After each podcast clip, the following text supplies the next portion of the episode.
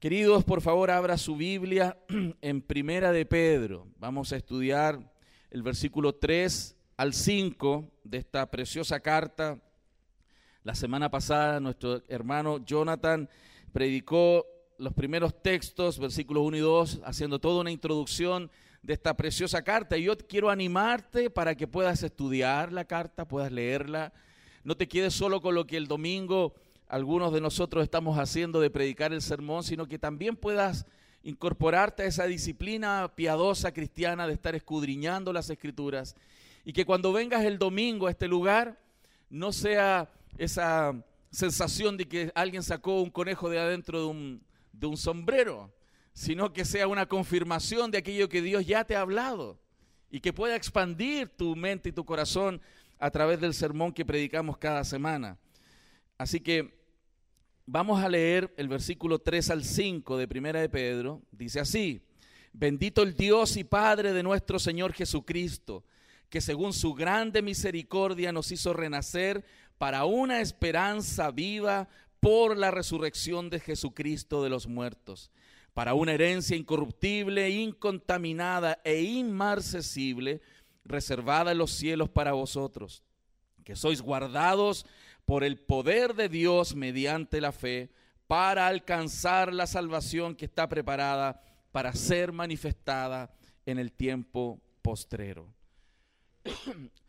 Según las escrituras y lo que vemos en esta carta, la primera carta de Pedro comienza, como es costumbre en las cartas apostólicas, con esta idea de autor, destinatario y saludos. Y usted va a encontrar esa manera de escribir eh, en las cartas apostólicas, porque es una práctica de esa época de escribirlo de esa manera.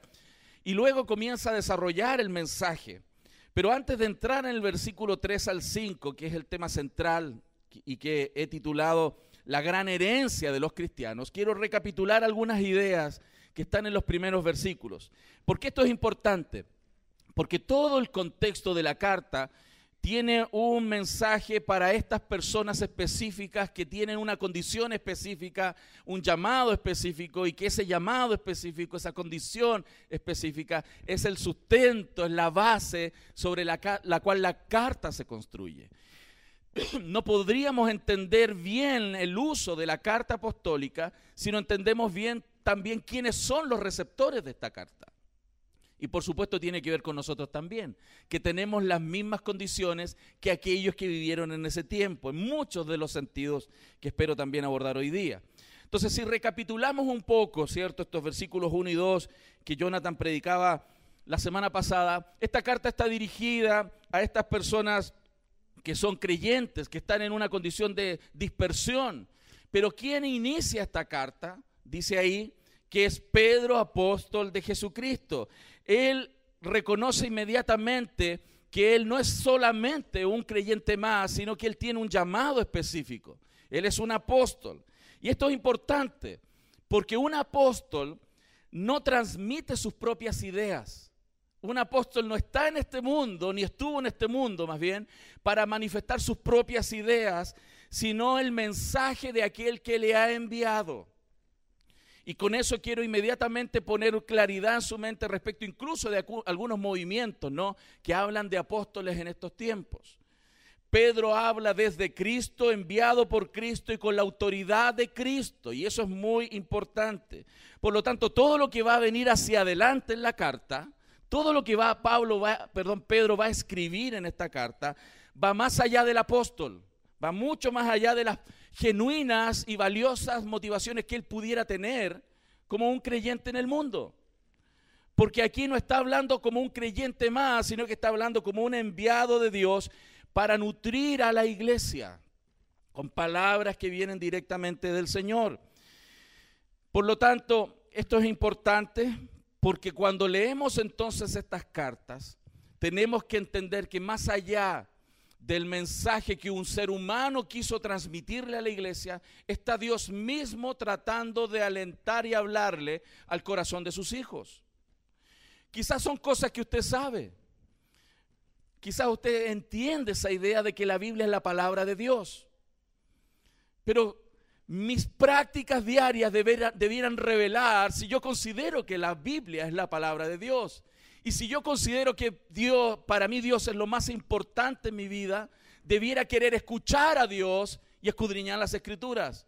Mi concepción de la palabra y de la autoría de la palabra va a determinar mi práctica en el acercamiento a la escritura.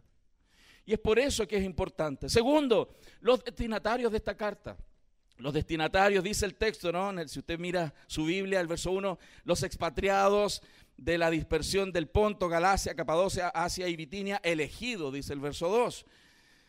Lo que Pedro está diciendo aquí, está describiendo en la práctica algunas características de estos destinatarios. los describe espiritualmente, los describe socialmente y también en una condición política, geopolítica de la época. Esta carta está dentro de este contexto de las epístolas generales y estos cristianos son descritos como personas elegidas, elegidas. Y eso debiera inmediatamente impactar el corazón de aquellos que leen esta carta y que leyeron esa carta en ese tiempo. Porque ellos no son cualquiera de personas a pie que camina por la calle.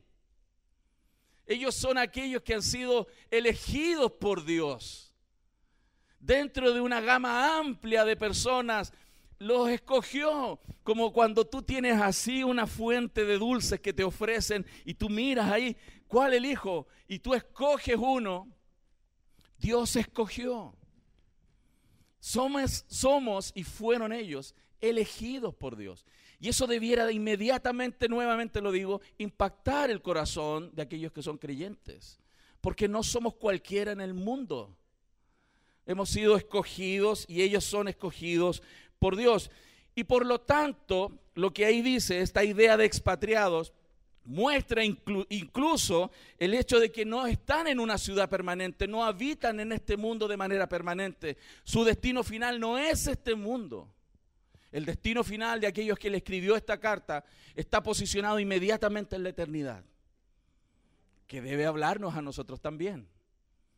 Como decía muy bien Betsy en el devocional, la mirada de nuestra permanencia en la tierra debe ser la mirada como aquel que está listo para partir. Aquel que no está haciendo tesoros en la tierra. Es como vivir en el aeropuerto, hermanos. Vivir en el counter. Algunos lo toman muy literal eso, ¿no? Es como vivir en el counter, esperando el avión. Esperando el avión.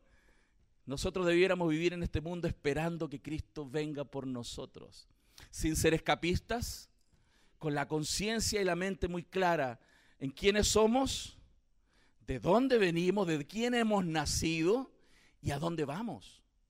Preguntas existenciales importantes de responder y que la gente trata de responder con cosmovisiones muy distintas a lo que la Biblia dice. Por eso solamente esa introducción que Jonathan nos hacía la semana pasada es tan importante y los describe como personas espiritualmente elegidos, como decía la escritura, muy bien ahí lo dice en el, verso 9, capítulo 2 del mismo libro, lo dice, ¿no?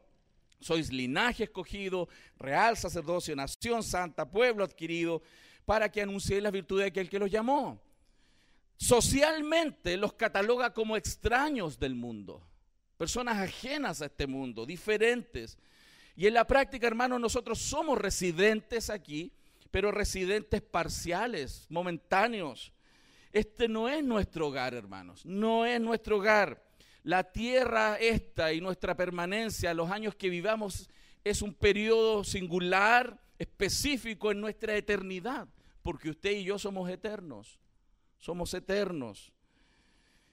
Por lo tanto, siendo elegidos por Dios, estas personas a las cuales le escribió en la carta debieran vivir de esa manera. Debieran vivir como aquellos que van a partir. Como aquellos que por supuesto deben vivir aquí, deben existir, deben relacionarse, también deben fructificar en algún sentido, pero su corazón está puesto en los cielos.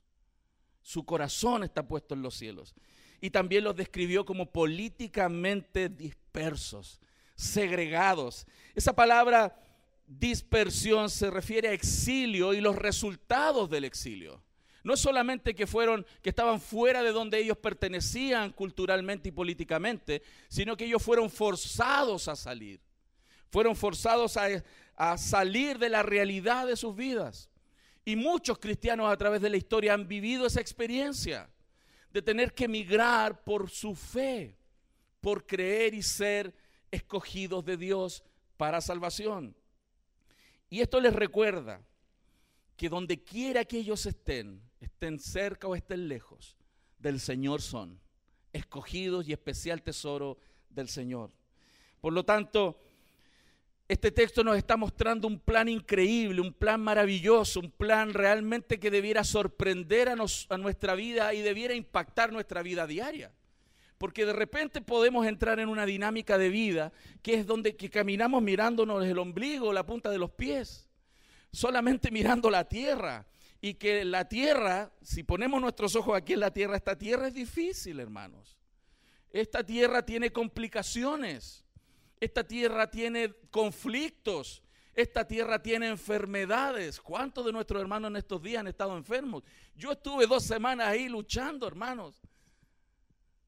Y si nuestro corazón se centra aquí, la vida pierde sentido, la vida pierde propósito, la vida pierde valor, porque todas las cosas de este mundo son vanas, transitorias, pasajeras, no son eternas. Por lo tanto, este Dios increíble ha escogido a sus hijos para un plan impresionante y los escogió antes de los siglos lo desarrolló y lo ha seguido desarrollando y está narrado en las escrituras cómo ese plan se ha desenvuelto y nos ha llamado para tener una vida diferente, apartada, santa y con un destino claro. Usted tiene que mirar esa narrativa, usted tiene que acordarse en el día a día que usted está en una película, la historia de Dios. Cuando uno se abstrae de esa película, cada uno arma su propia película. Y hay gente que se pasa muchas películas, hermano. Se pasan tantas películas que hay gente que cree que pueda vivir para siempre. Y luchan por mantenerse vivo y se hacen todo lo que se pueden hacer para no morir y mantenerse vigentes, jóvenes. Hay gente que cree que va a lograr ser eterno aquí en la tierra y no va a tener que estar como bromeaba un amigo mío con el terno de madera. Segunda de Timoteo dice 1.9, quien nos salvó y nos llamó con llamamiento santo, no conforme a nuestras obras, sino según el propósito suyo y de la gracia que nos fue dada en Cristo Jesús antes de los tiempos de los siglos. Este plan viene desenvolviéndose antes de que existiera el tiempo. ¿Cuándo partió el tiempo cronos, cronológico? Cuando Dios dijo, en el principio, ¿cierto? Creó Dios los cielos y la tierra. Dios hizo un principio cronológico, creó el espacio y creó la materia. Y antes de que eso existiera, Dios ya había pensado llamarnos a vida eterna. Eso es lo que el texto dice. Efesios 1:4, según nos escogió en él antes de la fundación del mundo antes de que el mundo existiera, antes de que a alguien como Adán se le ocurriera pecar, ya estábamos escogidos. ¿Para qué? El texto dice, para que fuésemos santos y sin mancha delante de Él. Segunda de Tesalonicenses 2.13, pero nosotros debemos dar siempre gracias a Dios respecto de vosotros, hermanos amados en el Señor, de que Dios os haya escogido desde el principio para salvación Hermano, eso debiera determinar nuestra identidad. ¿Quiénes somos? Estamos lejos de ser solamente el nombre y apellido que tenemos, o el dinero que tenemos en el banco, o los títulos profesionales que logremos cultivar, o la casa que logremos tener. Estamos lejos, lejos de ser lo que esas cosas pudieran darnos. Nuestra identidad es la que Dios ha definido desde antes del principio de los tiempos. Y eso debiera hacernos caminar en el día a día. Por lo tanto, esa idea que dice el texto, ¿no? De ese previo conocimiento, está hablando de ese diseño antes de. Es como aquel arquitecto que, que piensa un diseño y que él está en su mente diseñando todas las cosas antes de que ni siquiera un metro cúbico de material caiga en el terreno antes de que las cosas sucedan, el, edificio completo, la casa completa, ya está en la mente de alguien, de ese arquitecto. Dios pensó todas estas cosas mucho antes de que nosotros fuésemos materializados, hermanos. ¡Qué maravilla! Qué maravilla saber de que alguien haya pensado en mí antes de que yo naciera, antes de que yo existiera, antes de que el mundo fuese. Y es por eso que él dice en el texto, gracia y paz os sean multiplicadas.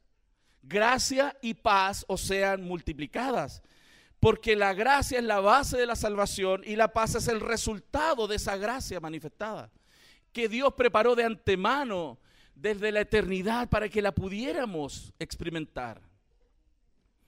La gracia es ese favor inmerecido de Dios a los pecadores indignos y la paz, amados, es ese estado de reconciliación con Dios y esa armonía que resulta. Aquellos que están en paz con Dios están en armonía con Dios y pueden experimentar esa buena relación con Dios. Dios no es un ogro que está ahí para aplastarnos cuando cometo un pecado. Es un Dios que me amó desde el principio y que justamente envió a Jesús para que su justicia y su ira no cayeran sobre mí, sino que la gracia y la verdad vinieran transformando mi corazón a la imagen de Cristo cada día de mi vida. Por lo tanto, porque esto es extremadamente importante y estoy invirtiendo algunos minutos como introducción en volver a poner esas ideas en su mente. Porque esto es lo que debiera definir nuestro caminar diario. Esto es lo que define nuestra manera de enfrentar la vida. Nuestra identidad, y lo vuelvo a repetir, no va a depender y no depende del título profesional que alcancemos. No depende y no, no se define por el apellido y la familia de la cual socialmente venga. Mi identidad no la define el barrio donde está mi casa. Mi identidad no la define la cantidad de recursos que maneje o logre juntar. Mi identidad no lo define nada de las cosas de este mundo. Todo lo de este mundo es vano, no define mi identidad y por supuesto tampoco tiene ninguna implicación en mi destino final. Entonces es bien absurdo basar la vida en eso. Bien absurdo. Y es necesario ser reflexivo en esto y revisar nuestro corazón. ¿Por qué? Porque nuestros énfasis en la vida, cómo invertimos el tiempo todos los días, cuáles son las metas que tengo, qué me roba la paz, cómo hago uso y gasto el dinero que tengo, testifica sobre, sobre qué está fundada mi identidad. Mi identidad se refleja en mi manera de vivir. ¿Quién soy? Se refleja en mis decisiones. ¿Quién soy? Se refleja en cómo invierto y hago todo todos los días. Y es por eso que es importante poner eso de telón de fondo. Porque el texto que viene después viene justamente a reforzar esta idea. Recuerde, ¿quiénes son estas personas? Personas que están siendo perseguidas por su fe. Personas que están siendo presionadas por un mundo que no los quiere aquí. Personas que quieren matarlos y que ojalá ellos no existieran. Que quieren acallarlos. ¿Qué es lo que está pasando hoy día aquí en este país? Y viene cada día peor con las ideologías que se están implantando. Esta palabra viene a reforzar la fe de ellos porque los van a querer acallar y los quisieron acallar y hoy también los van a querer acallar. Y la única manera de que ellos fueran fortalecidos y siguieran haciendo lo que tienen que hacer porque son alguien muy especial en este mundo, son la sal y la luz del mundo, necesitan ser alentados. Necesitan ser fortalecidos en sus convicciones, de que vuelvan a recordar quiénes son, de dónde vienen, cómo Dios logró lo que son y a dónde van a ir. Porque si no, los creyentes se pueden perder en la vorágine y la presión de este mundo. Por lo tanto, el texto que hemos leído que vamos a estudiar esta mañana, el verso 3 nos muestra la fuente y la naturaleza de la salvación. Pedro quiere reforzar en el corazón de estos creyentes su salvación. Segundo, ¿cuál es la recompensa de esta salvación que Dios logra? Y tercero, la seguridad de esa salvación. Porque cuando una persona es perseguida, cuando una persona es oprimida por su fe cristiana, por supuesto que va a ser tentado a retroceder, va a ser tentado a vacilar, va a ser tentado a callar. ¿No le pasó a Pedro? Al mismo Pedro que nos está escribiendo esta carta fue aquel que negó tres veces a Cristo cuando sintió temor de poder decir libremente, yo creo en Él. Muchos cristianos niegan su fe día a día, escondiéndose en sus trabajos, no siendo claros. Se creen comandos. Quieren pasar piola en el mundo. Niegan su fe. Hermanos, la naturaleza, la fuente de la salvación debe ser algo que debe estar muy dentro de nuestros corazones. La recompensa de esta salvación debiera alentarnos día a día a seguir avanzando en el camino del Señor. Y tercero, jamás dudar de que esa salvación tiene alguna posibilidad de caerse. Eso nos va a mantener firme en la persecución. Veamos entonces el verso 3. Bendito el Dios y Padre de nuestro Señor Jesucristo, que según su grande misericordia nos hizo renacer para una esperanza viva por la resurrección de Jesucristo de los muertos. En un tiempo de gran persecución, de sufrimiento y dolor para estos hermanos, el apóstol Pedro comienza esta carta con esa doxología preciosa, ¿no? Y lo interesante es que no comienza con el hombre ya en esta doxología, en el, en el cuerpo de la carta. Recuerde que la primera parte es como una introducción. En el cuerpo comienza no con el hombre, comienza con Dios. Y esto es precioso porque no comienza con las necesidades humanas. Pedro sabe que ellos necesitan ser alentados, están en problemas, necesitan herramientas para enfrentar la vida, pero Pedro no comienza dándole las herramientas y la solución a sus problemas, él comienza con Dios. No comienza con los problemas del hombre. Comienza alabando a Dios porque Dios merece adoración. Cuando no hay problemas, como cuando hay problemas. Cuando estamos sanos, como cuando estamos enfermos. Cuando estamos con libertad para predicar, como cuando seamos oprimidos por hablar de Cristo. Aquí Pedro muestra entonces la fuente de esta salvación. Bendito sea el Dios y Padre de nuestro Señor Jesucristo que según su grande misericordia, hermano, Él comienza a alabar la misericordia de Dios. Él comienza a volver a recordarles, hermano, ustedes son los que son simplemente porque Dios ha tenido misericordia de ustedes. Misericordia de sacarlos de un mundo que está condenado al infierno y apartarlos para ser una nación santa, un pueblo especial. La salvación, amados, el texto lo deja claro, es una obra exclusiva de Dios. Nosotros no participamos en nuestra salvación. No pusimos elementos, no pusimos, no es que Dios puso el 99 y yo puse el 1. La salvación es del Señor. Y es por eso que Él debe ser exaltado por esta salvación. Él debe ser exaltado. Y dicho sea de paso, prepárese, póngase el cinturón en el asiento. Él es digno de que usted llegue a la hora que usted esté 20 minutos antes del culto aquí. Él es digno de su adoración comunitaria. Su puntualidad habla de cómo ve a Dios y su alabanza. Y espero que lo reciba. Amén. Antes de presentar nuestros dolores, nuestras luchas, nuestras lágrimas, nuestras pérdidas en el mundo, debemos levantar la mirada al cielo. Antes de recibir lo que Dios tenga para nosotros, tenemos que adorar al que es digno de ser adorado. Debemos levantar la mirada al cielo y exaltar a aquel que nos amó, nos eligió y proveyó y provee y proveerá todas las cosas para nuestra salvación.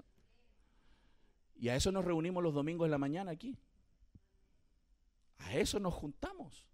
A exaltar a aquel que nos amó, nos eligió y provee todo lo necesario y sustenta esa salvación tan grande con la cual nosotros vivimos para siempre. Cuando alabamos a Dios por quien Él es, por lo que Él ha hecho, cuando realmente nos conectamos en adoración con el Señor, hermano, en ese momento es como usando términos muy contextuales, nos empoderamos. Ese es el verdadero empoderamiento.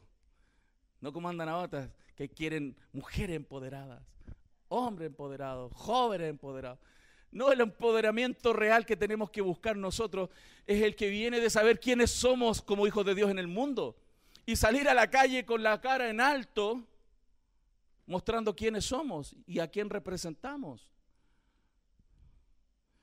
Eso es lo que el mismo apóstol Pablo experimentó en sus cartas apostólicas en 2 de Corintios, él muestra de manera práctica esa identidad que él tenía en su propio corazón.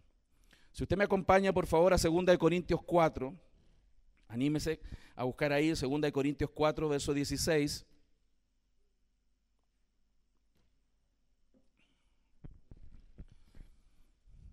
En ese contexto del capítulo 4, Pablo está hablando de un montón de persecuciones y problemas que toca vivir, etcétera, etcétera.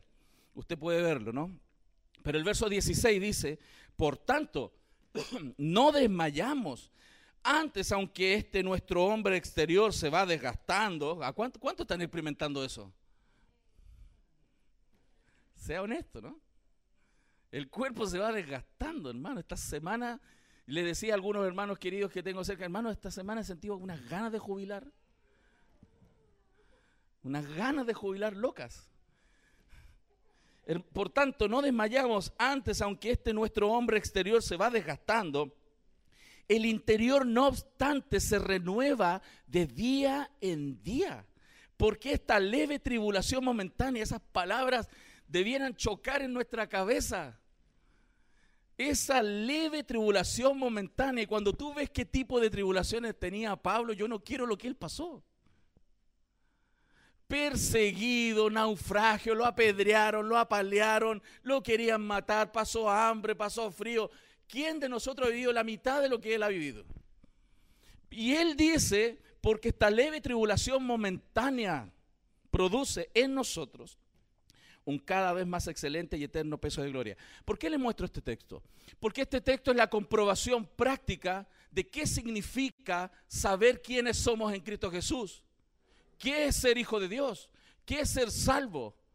¿Qué es apreciar más la eternidad que este mundo? Él experimenta en el día a día las verdades inconmovibles de la gracia de la salvación. ¿Qué lo motiva a decir que esto no tiene ningún valor grande? Las tribulaciones terribles que él ha vivido, hermano, son leves y momentáneas. ¿Qué le hace pensar así? El saber que la eternidad y el gozo eterno y lo que esto ha determinado y la invariabilidad de esa salvación es lejísimo más grande y más valiosa que todo el montón de problemas que pasa en la vida. Este texto nos muestra que la teología debe dejar de ser un concepto y debe ser vivido. No mirando nosotros las cosas que se ven, ahí está la receta. No mirando las cosas que se ven, sino las que no se ven. Usted le dice eso a un psicólogo y le va a decir, tómese esta pastillita. Y va a estar llamando, llamen un psiquiatra, llamen un psiquiatra. Mirando las cosas que no se ven, pues las cosas que se ven son temporales, pero las que no se ven son eternas. Pablo está experimentando lo que Pedro quiere que los cristianos de Ponto, Galacia y Bitinia experimenten en medio de una persecución. Y eso es lo que el cristianismo es. Es poder de Dios para salvación de todo aquel que cree. Por eso Dios inspira a Pedro a fortalecer a la iglesia, a estos creyentes perseguidos, recordándoles quiénes son y primero alabando a Dios por esto, alabándole. Y hace entonces una transición entre la naturaleza de la salvación y comienza a mostrarles la eternidad de esta salvación. Lo que se planeó en el cielo, les comienza a decir, lo que está planeado allá arriba en los cielos está siendo materializado aquí en la tierra, todos los días. Y aquí se destacan algunas verdades preciosas que el, verso 3 nos dice.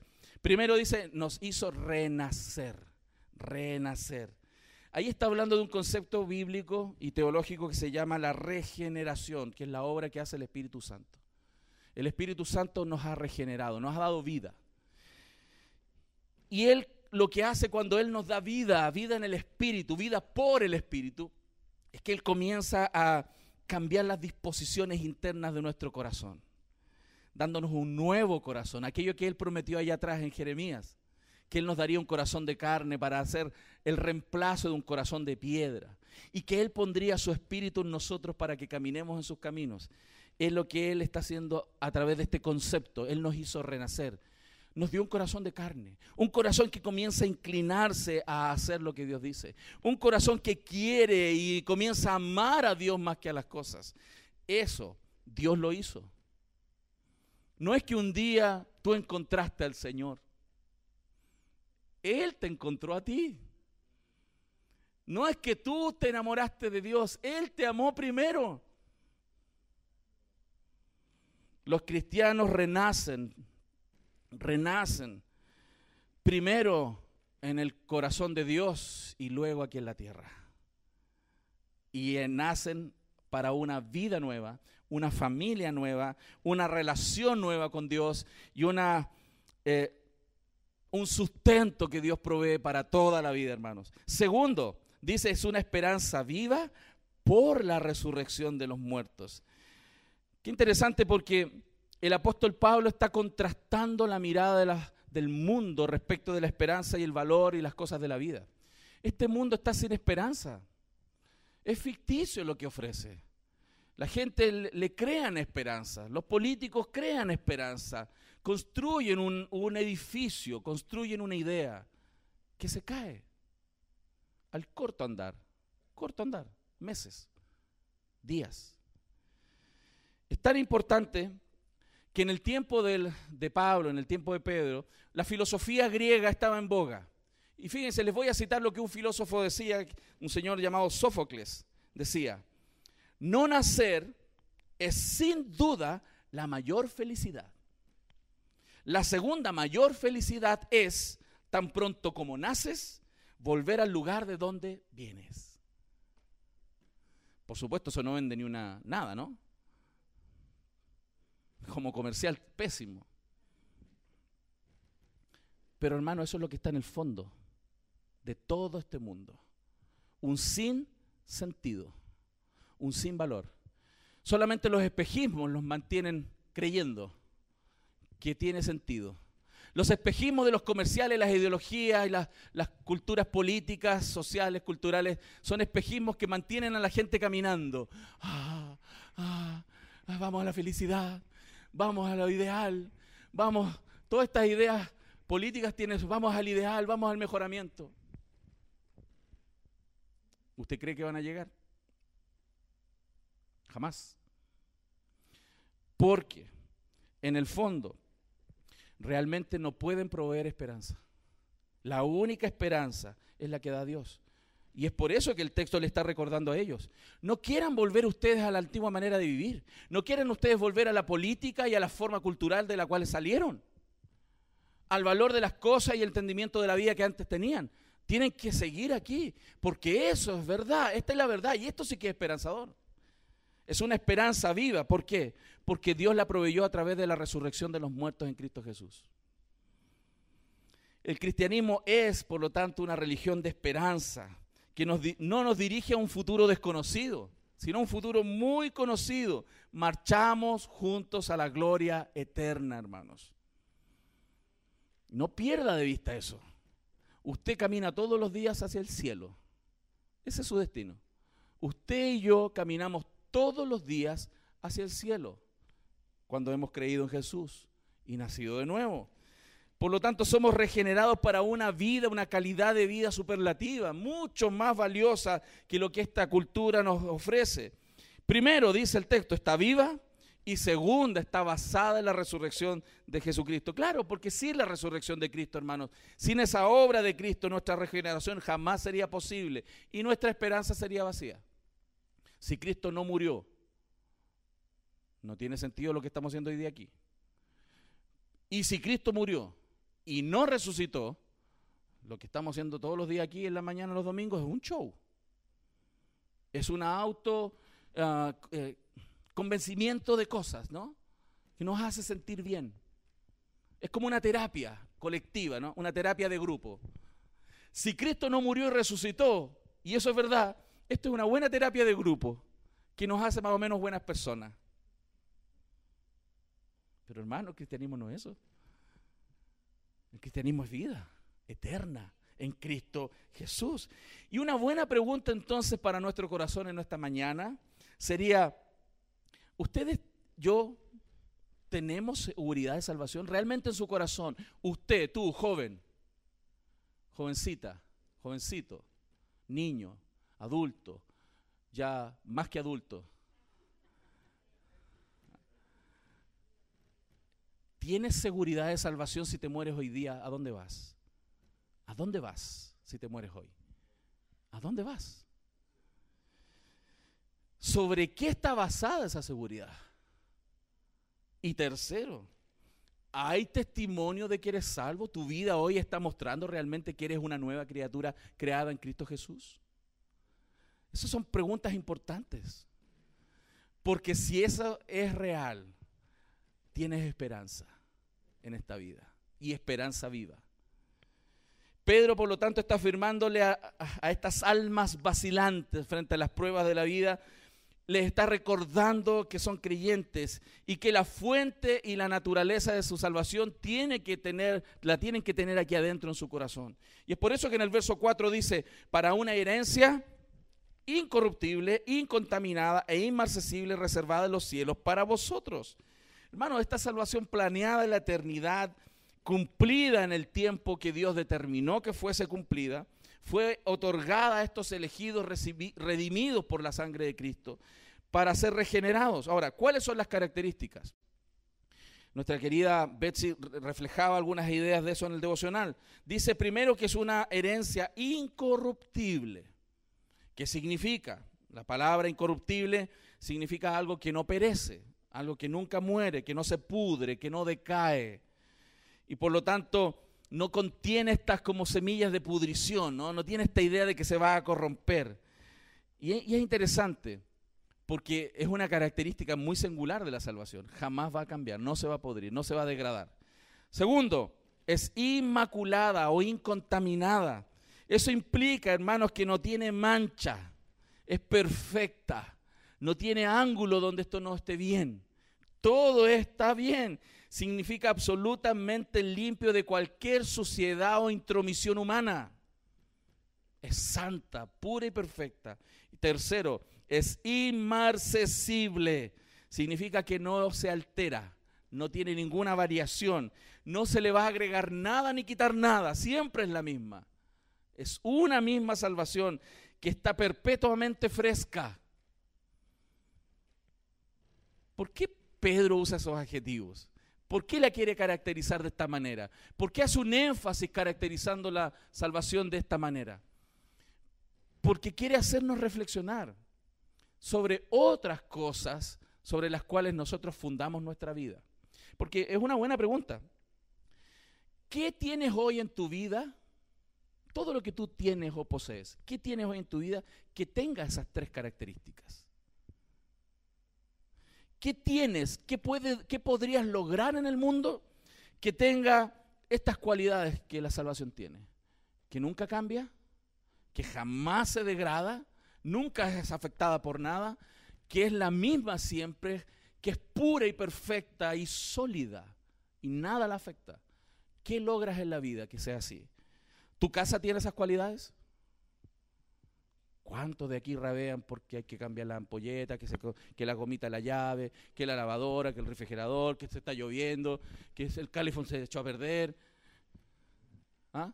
Que hicimos la cuestión y entra agua por la ventana. Y que ay, pasaron dos años y ya la pintura está fea y hay que pintarla de nuevo y ahí ganan plata los constructores. ¿Su casa tiene esas características? ¿Y cuántos tienen? Muchas personas viven en torno a sus casas. ¿Tu juventud tiene esas cualidades? No. Ya estamos medio marchitos algunos. Estamos medio contaminados y no estamos inmarcesibles. Hermanos, jóvenes, tengo una muy querida hermana que siempre dice, y a mí me causa mucha gracia, y le dice a los jóvenes, tú tienes juventud. Pero la juventud es una enfermedad de la cual te vas a sanar. ¿Tus proyectos en la vida tienen esas cualidades? ¿Tus sueños tienen esas cualidades? ¿Tus metas en la vida tienen esas cualidades? ¿Tu trabajo tiene esas cualidades? ¿Tu empresa tiene esas cualidades? ¿Tu físico tiene esas cualidades? Por eso hay un énfasis ahí, para que comparemos con aquellas otras cosas que a veces son fundamento para nuestra vida. Y alguien cristiano dice, no, pastor, eso no es fundamento para mí, pero tu vida diaria a veces lo muestra. Tus énfasis, cómo gastas el tiempo, cómo gastas el dinero, qué te quita la paz.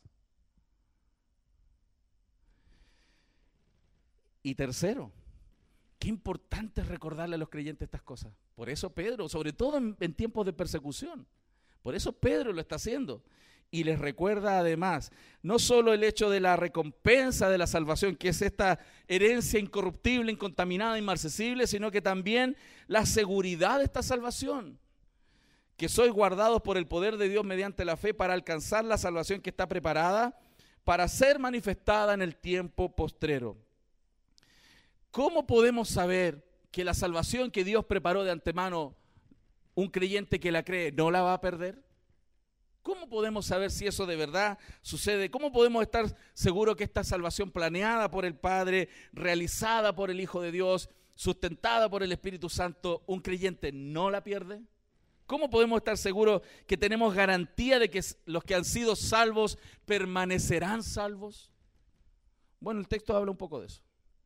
El apóstol nos presenta con mucha claridad que la salvación está garantizada por Dios mismo que sois guardados por el poder de Dios, dice el texto. Y en ese sentido el término que se utiliza ahí es un término de una palabra militar. Es como si significara que Dios está custodiando la salvación.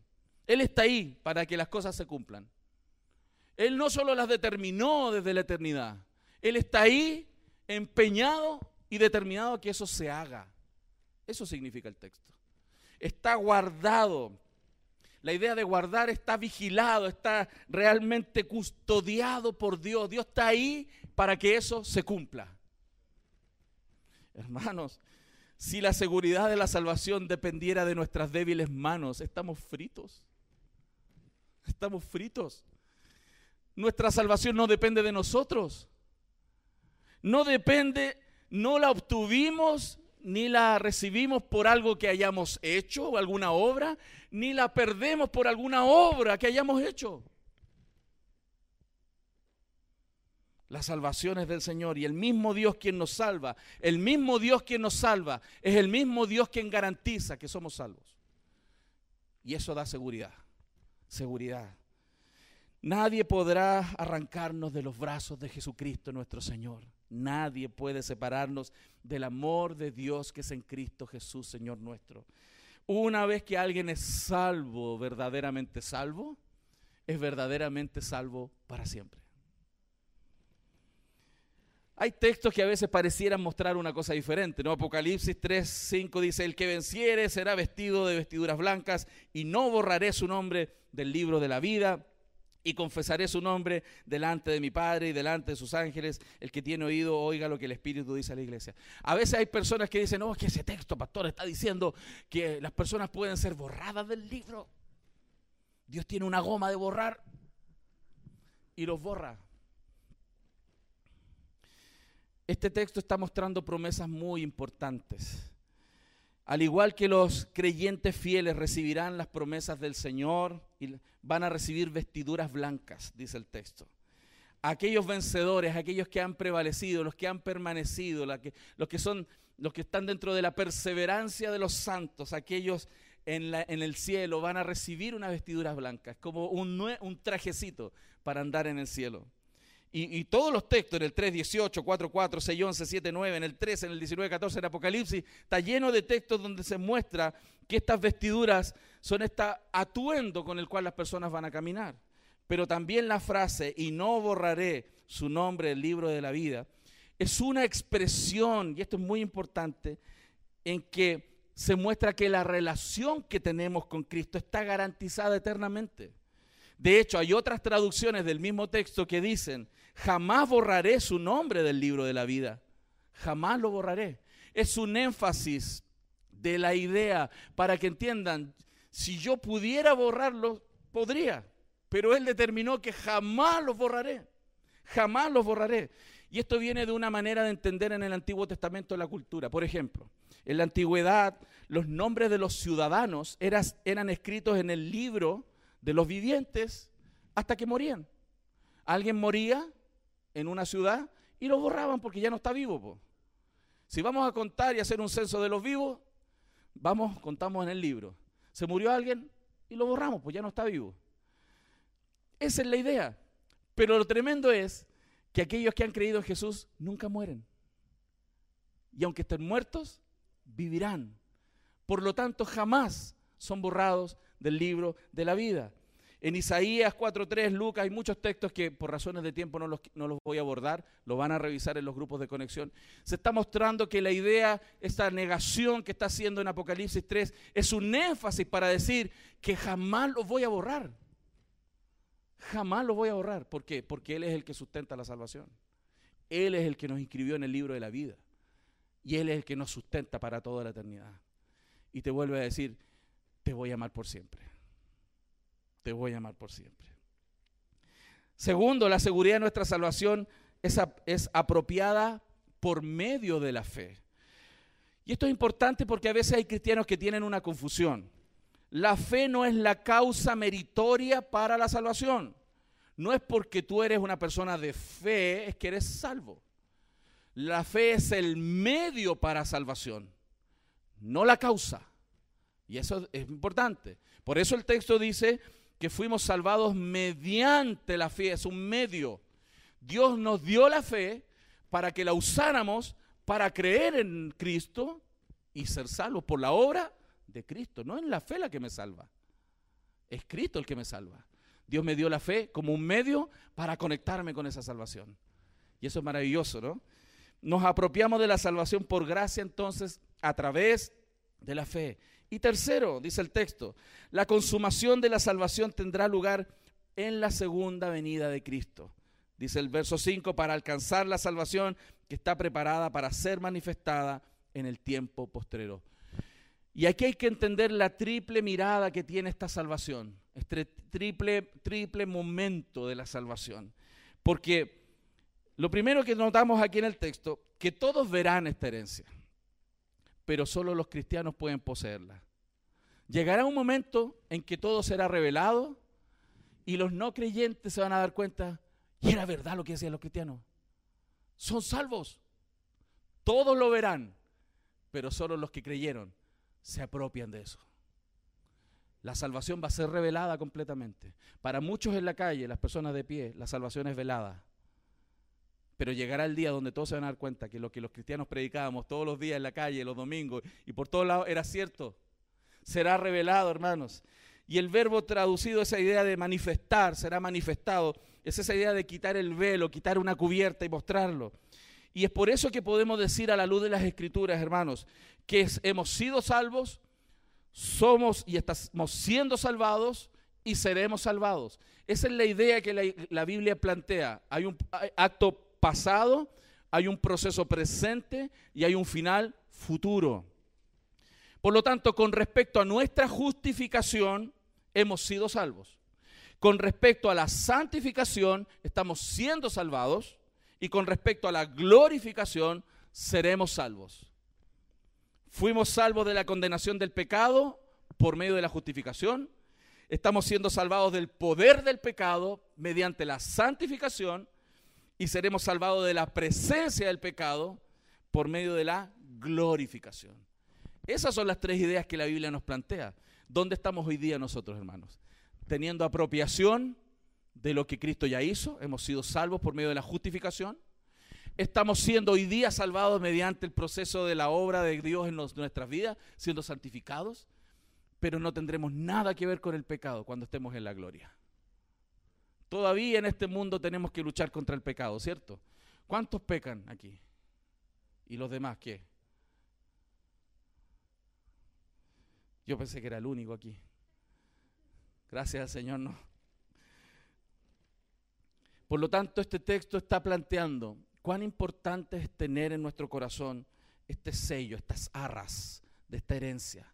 Entender que somos hijos del Señor y que va a venir un momento donde toda la esperanza completa de ya no tener relación con el pecado, eso que a veces nos amarga, eh, nos arruina el día cuando nos damos cuenta que nuestro carácter otra vez se nos salió.